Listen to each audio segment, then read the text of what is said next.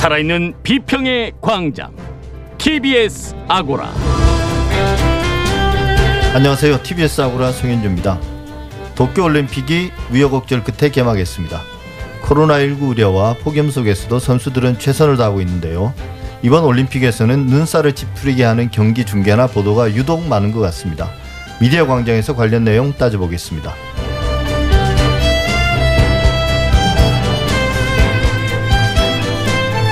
지난달 27일 남북 간 통신 연락선이 복원됐습니다. 갑작스러운 소식에 언론과 정치권에서는 남북 관계 회복의 신호탄이라는 해석부터 대선을 앞둔 정치쇼에 불과하다는 평가까지 나왔습니다. 오늘 TBS 창에서 살펴보겠습니다. TBS 아고라 지금 시작하겠습니다.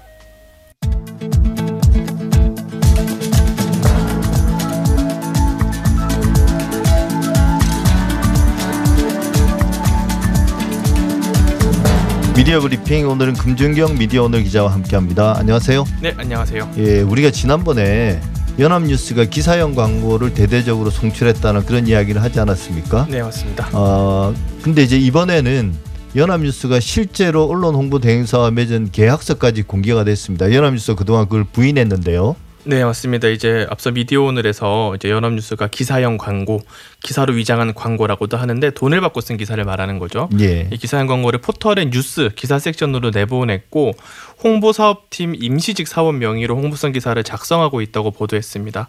보도 이후에 연합뉴스가 임시직 사원 명의 기사 2천여 건을 포털에서 삭제하기도 했는데요. 근데 당시 연합뉴스는 이제 기자협회보를 통해서 직접적인 대가로 돈을 받거나 고의로 광고를 기사로 위장해 전송한 사실이 없다라는 입장을 냈습니다. 하지만 말씀 주신 것처럼 미디어 오늘이 이번에 입수한 연합뉴스와 일선 홍보대 행사들이 지난해 맺은 계약서에 따르면 이 계약이 현재도 진행되고 있는 계약인데요. 연합뉴스는 기사용 광고를 대대적으로 포털에 내보내고 있는 것으로 드러났습니다. 예, 그러면 실제로 그 대행사와 맺은 계약은 어떤 형태로 이루어지고 있나요? 계약이? 네, 계약서에 따르면 연합뉴스는 우선 이 계약에 대해서 홍보 배너 및 부가 서비스 약정 계약이라고 명시를 하고 있습니다. 예. 그러니까 돈을 받고 기사를 쓰는 계약을 맺었는데 어, 이 계약 같은 경우에는 기업 등이 제품이나 브랜드 홍보를 위해서 홍보대행사에 보도자료를 넘기면요. 홍보대행사가 연합뉴스에 보도자료를 보내고 연합뉴스가 교열 작업을 거친 후에 기사화를 한 겁니다. 이건 전형적인 뭐 광고 홍보성 기사를 쓰는 방식이잖아요. 네, 맞습니다. 그런데 이 계약이 표면적으로는 홈페이지에 배너를 띄우는 배너 계약 및 이제 부가 서비스 계약으로 돼 있어서 이제 기사의 대가성이 있다는 점이 계약 이 행정상으로는 남지 않게 돼 있는데요. 이 부가 서비스라는 게 사실상 이제 보도자료 배포, 뉴스 정보 서비스라고 계약서에 명시가 돼 있고요. 그러니까 이처럼 배너 계약을 강조하는 게 업계에 물어보니까 기사형 광고라는 게 추후에 드러나더라도 계약서 원본을 보지 않는 이상 배너 계약으로만 기록이 남도록 하기 위한 조치라고 합니다. 예, 사실 배너 광고라는 게 자사의 홈페이지나 모바일 앱을 앱에 이제 배너 광고를 띄운다는 건데요. 네. 어, 실제 연합뉴스를 보는 사람들이 홈페이지나 앱을 통해서 보는 경우는 비율이 극히 적지 않습니까? 대부분 포털을 통해서 보는 건데 실제로 그 배너 광고 효과를 위해서 그 정도의 비용을 지불하지는 않을 겁니다. 그러니까 그걸 덮기 위해서 배너 광고를 앞에 내세우고 실제 돈이 오가는 이유는 기사형 광고 때문이라는 거죠. 네, 맞습니다. 실제 배너 광고 같은 경우에도 이게 1년짜리 계약인데 배너 광고는 2주 정도만 올린다라고 돼 있거든요. 예. 그만큼 이제 배너는 일종의 연막 같은 역할을 그러니까 fake죠, fake. 네, 하게 되는 그런 상황에서 정보 공개 청구 같은 게 되더라도 이제 대응하는 수단이었던 걸로 추정이 되고요. 이 계약을 좀 더 설명드리자면 어, 이게 말씀드렸던 것처럼 보도자료 배포, 괄호치고 뉴스 정보라는 이름으로 이뤄지는데 배포처가 연합뉴스 홈페이지, 네이버, 다음, 네이트 등 세 개 포털에 동시 노출하는 조건입니다. 예. 포털에 노출하지 않으면 단가가 떨어지고요. 포털에 노출하는 게 가장 비싼 상품인데 연합뉴스는 이걸 건당 10만 원에서 20만 원 사이에 거래를 하고 있었고 독특한 게 패키지 방식으로 계약을 이루, 이루고 있는데요. 이제 기사를 내보낼 때마다 돈을 받는 게 아니라 사전에 수백만 원, 많게는 이제 천만 원 이상을 입금을 받은 다음에 기사가 나갈 때마다 차감을 해주는 방식으로 운영하고 있었습니다. 예, 세부 내역을 보니까 이 계약의 본질이 그대로 드러나는군요. 네. 근데 이게 사실은 스캔들이라면 스캔들이지 않습니까? 맞습니다. 예, 언론계 반응은 일단 어떻습니까? 네, 전국 언론 노동조합이 28일 성명을 냈는데요. 언론 노조는 일회성 청탁이 아니라 포털에 송고하는 대가로 선입금을 받고 기사 수에 따라 차감하는 패키지 방식이었다는 사실이 충격적이다. 국가기관 뉴스통신사가 포털 콘텐츠 제휴사라는 지위를 남용한 것 아니냐는 점에서 더욱 심각하다고 지적을 했고요. 그러면서 연합뉴스가 지난 10년간 대행사 및 지자체와 맺은 거래 내역과 수입을 남김없이 공개하고 독자와 시민들에게 공개 사과하라고 촉구를 했습니다. 또한 이, 오는 13일, 오는 8월 13일 연합뉴스 기사형 광고 문제를 심의하는 포털 뉴스제휴평가위원회에 대해서는 엄정한 심의를 할 것, 그리고 언론계의 기사형 광고 관행에 뿌리를 뽑을 것을 요구하기도 했습니다. 예, 이게 뭐 그 공개하고 사과하는 정도가 아니라 이 연합뉴스의 관리 감독 기구인 뉴스통신진흥회가 새로 출범하지 않았습니까? 네, 맞습니다. 거기서 어떤 뭐 감사를 하든지 해서 현 경영 경영진이 퇴임하기 전에 임기가 거의 끝났잖아요. 네. 퇴임하기 전에 뭔가 뭐 징계 조치가 필요한 게 아닌가 저는 어, 그런 생각입니다. 이게 뭐 일반 언론사들이 이런 행위를 했다라는 것도 뭐 윤리적으로 크게 문제고 네. 하지만 어 국민의 지원을 받는 세금 지원을 받는 국가기관 뉴스통신사인 연합뉴스가 이런 행위를 했다는 것은 심각한 문제인 것 같습니다. 연합뉴스 노조는 어떤 입장입니까? 어, 현재 연합뉴스 노조는 공식적으로 이제 언론노조 연합 지부가 있죠. 공식적으로 별도의 입장을 내지는 않았고요. 다만 이제 조직 내부에서는 이런 문제 제기가 좀 이어지고 있는 상황인데요.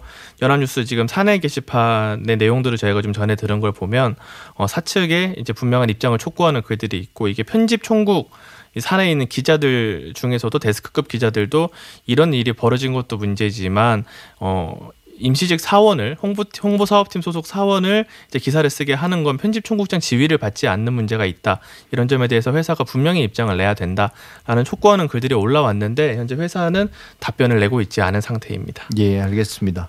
다음 이야기 해 보죠. 국민의힘 미디어국이 TBS 김어준의 뉴스 공장을 다른 콘텐츠와 착각해서 심의를 신청하는 일이 이런 뭐 해프닝이 있었다고 하네요. 네, 맞습니다. 지난 26일 저도 이 보도자료를 받았었는데 국민의힘 미디어국에서 이제 김어준 진행자가 TBS 김어준의 뉴스공장 방송에서 욕설을 했다면서 방송통신심의위원회에 심의 신청을 완료했다. 라는 보도 자료를 냈습니다. 예. 이 국민의힘 미디어군 김어준 진행자가 뉴스공장에서 김경수 경남지사 의 판결에 대해서 그 양반 이 김 지사는 죄질 사람이 아니다라고 단정하면서 공정성을 위반한 것도 모자라 욕설까지 했다라면서 심의 신청 이유를 밝혔습니다. 근데 이게 어, 이 발언을 한 게 김호준의 뉴스공장에서 김호준 진행자가 했던 발언이 아니고요. 해당 내용은 인터넷 콘텐츠죠. 김호준의 다스베이다라는 이제 유튜브 콘텐츠에서 나온 발언입니다. 실제로 국민의힘은 국민의힘 미디어국에서는 김호준 진행자가 25일자 방송, 일요일자 방송에서 이같이 말했다고 밝혔는데 김호준의 뉴스공장은 주말 방송을 하지 않는 네. 평일 프로그램이기도 합니다. 예, 그 결정이 헛다리를 짚은 건데요. 물론 헷갈릴 수는 있습니다. 이게 그 뉴스 공장과 어, 진행자가 같으니까. 네. 그런데 이제 헛다리를 짚었는데 방송통신심의위원회는 어떤 입장인가요? 이거 심의를 할 수도 없잖아요. 네, 그래서 방송통신심의위원회 제가 이제 확인을 해봤는데 심의 요청 안건과 내용의 차이가 있다는 점을 지금 확인은 했다고 합니다. 그래서 방심위 관계자는 안건이 접수돼서 지금 검토하고 있는 상황이라고 밝혔는데 프로그램 이름이 잘못 썼다고 판단할 경우에는 해당 프로그램에 대한 심의로 이첩을 할 가능성도 있다고 예. 밝혔는데요. 다만 김호준의 다스베이다는 TV 콘텐츠가 아니죠. 그렇기 때문에 방송으로서 심의 제재는 할 수가 없고요. 대신에 인터넷 콘텐츠는 통신물로서 삭제 여부에 대한 시정 권고만 결정하는 통신 심의를 받게 되는데 이제 통신 심의는 우리가 흔히 말하는 이제 허위 정보나 음모론을 너무 지나치게 유포를 해서 사회 질서를 혼란하게 만들었을 때만 그 게시글을 삭제하는 심의거든요. 그래서 단순히 욕설을 했거나 공정성에 문제가 있다는 지적만으로 시정 요구를 하지는 않고 있어서 이제 이 보도자료 내용 자체가 전반적으로 틀리기도 했지만 현실적으로 제재가 이뤄질 수도 없는 좀 그런 상황인 것 같습니다. 예, 알겠습니다. 지난 한 1년간 내내 논란이 됐었는데요. 네. 결국 네이버가 그동안 베일에 쌓여 있던 뉴스 추천 알고리즘의 내용과 작동 방식을 공개했네요. 네 맞습니다. 네이버가 뉴스배열 알고리즘 에어스의 작동 방식에 대해서 세부적인 이제 공식 설명 그리고 Q&A를 블로그를 통해 공개를 했습니다. 가장 주목을 받았던 게 정치적인 불공정 논란에 대한 설명인데요. 네이버는 알고리즘 자체에는 기사나 사용자의 정치 성향을 특정 짓거나 구분하는 부분이 전혀 없기에 특정 성향에 유리하게 추천하는 것은 기술적으로 불가능하다라고는 입장을 냈고요. 어, 그러면서 다만 사용자에게 제공된 추천 알고리즘은 기사를 제공하는 생산자 그리고 이를 소비하는 사용자의 상호작용의 결과물이다 라면서 추천의 공정성 문제는 알고리즘 자체보다는 생산자와 사용자의 상호작용 속에서 발생하는 측면이 크다라고 했습니다. 그러니까 언론사가 특정 이제 사건이 발생하는 타이밍에 대해서 해당 기사를 빨리 쓰게 되면 온라인으로 이제 이용자들이 많이 볼 거고 그 결과 이제 그 언론에 대한 추천이 늘어나는 거지 정치 성향을 자신들이 구분해서 추천한 적은 없다라는 입장입니다. 예, 그러니까 많이 본 뉴스 이런 것들을 없애긴 했지만 이 알고리즘의 기본적인 작동 방식이 다른 사람들이 많이 본 뉴스면 나에게도 그렇죠. 추천이 되는. 맞습니다. 그거는 이제 확인이 됐네요. 네. 어, 관련해서 또 심층 기사를 제대로 추천하지 않는다 이런 비판들이 많지 않았습니까? 여기에 대한 입장은 뭔가요? 네, 네이버는 언론사의 침청 기사가 잘 안 보이고 이제 속보나 온라인 이슈, 이제 인터넷 커뮤니티발 극단적인 주장 이런 기사가 너무 많았잖아요. 이런 기사가 너무 많이 노출된다는 지적에 대해서 기본적으로 클릭이 많은 기사가 추천될 확률이 높아진다라고 거듭 밝혔고요. 이것도 똑같네요. 맞습니다. 예. 그리고 여러 언론사가 함께 다루는 주제가 있으면 사회적 관심이 크다고 가정해서 뉴스 클러스터에 가산점을 부여한다라고 했는데 클러스터는 추천 후보군인 유사 기사의 묶음을 말하거든요. 예, 그러니까 이것도 남들 보도하는 거 따라가야 클릭을 받을 수 있다는 거죠. 이렇게 뭔가 독자적인 취재를 통해서 어, 이슈를 제기하면 사실은 파묻힐 가능성이 네. 크고요. 뉴스타파가 이제 탐사 보도로 단독 기사를 쓰더라도 다른 언론에 안 받았었기 때문에 예. 그 기사는 전혀 추천되지 않는 이런 문제가 드러난 건데요. 이제 그러면서 심층 기사는 기사 전송량 대비 비중이 매우 적고 그 클러스터에 포함될 가능성도 상대적으로 낮다라고 언급을 했는데요. 말씀 주신 것처럼 조회수가 이미 좀 많이 받은 기사 지금 다른 언론사가 많이 쓴 기사가 더 추천이 되기 때문에 당연히 언론사들은 이런 기사를 더 쓸 수밖에 없는 환경을 네이버가 부추긴다는 이 문제점을 스스로 시인한 셈인데 이와 관련해서 네이버가 한계를 시인하고 개선 방향을 적극 모색하겠다라고 함께 밝히기도 했습니다. 예, 이게 개선 방향을 적극 모색하다 하겠다라고 하는데 이게 네이버가 이런 그 알고리즘의 작동 방식을 모르지는 않았을 거고요. 당연히 맞습니다. 알고 있었고 이게 유리하다고 생각했겠죠. 음. 이게 어, 이용자들을 좀 더 네이버에 잡아두고 그걸 통해서 수익을 얻는데 이런 알고리즘이 훨씬 좋다. 네. 그죠? 이제 네이버 이번 알고리즘 작동 방식에 대해서는 이제 물론 전에 하지 않던 것을 처음 공개했다는 점에서 의미 있다는 평가가 좀 많은 편이고요.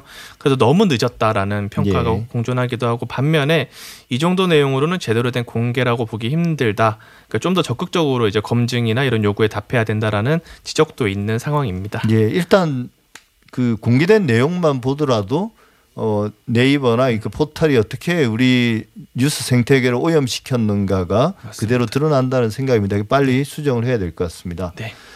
어, 마지막인데 일부 언론이 어린이들 사이에서 민식이법 놀이가 유행한다고 보도하고 있는데 그러니까 애들이 민식이법을 악용해서 운전자들을 그러니까 위협하거나 뭐 이렇다는 거죠. 맞습니다. 이제 근데 그게 실체가 있는 이야기인가요?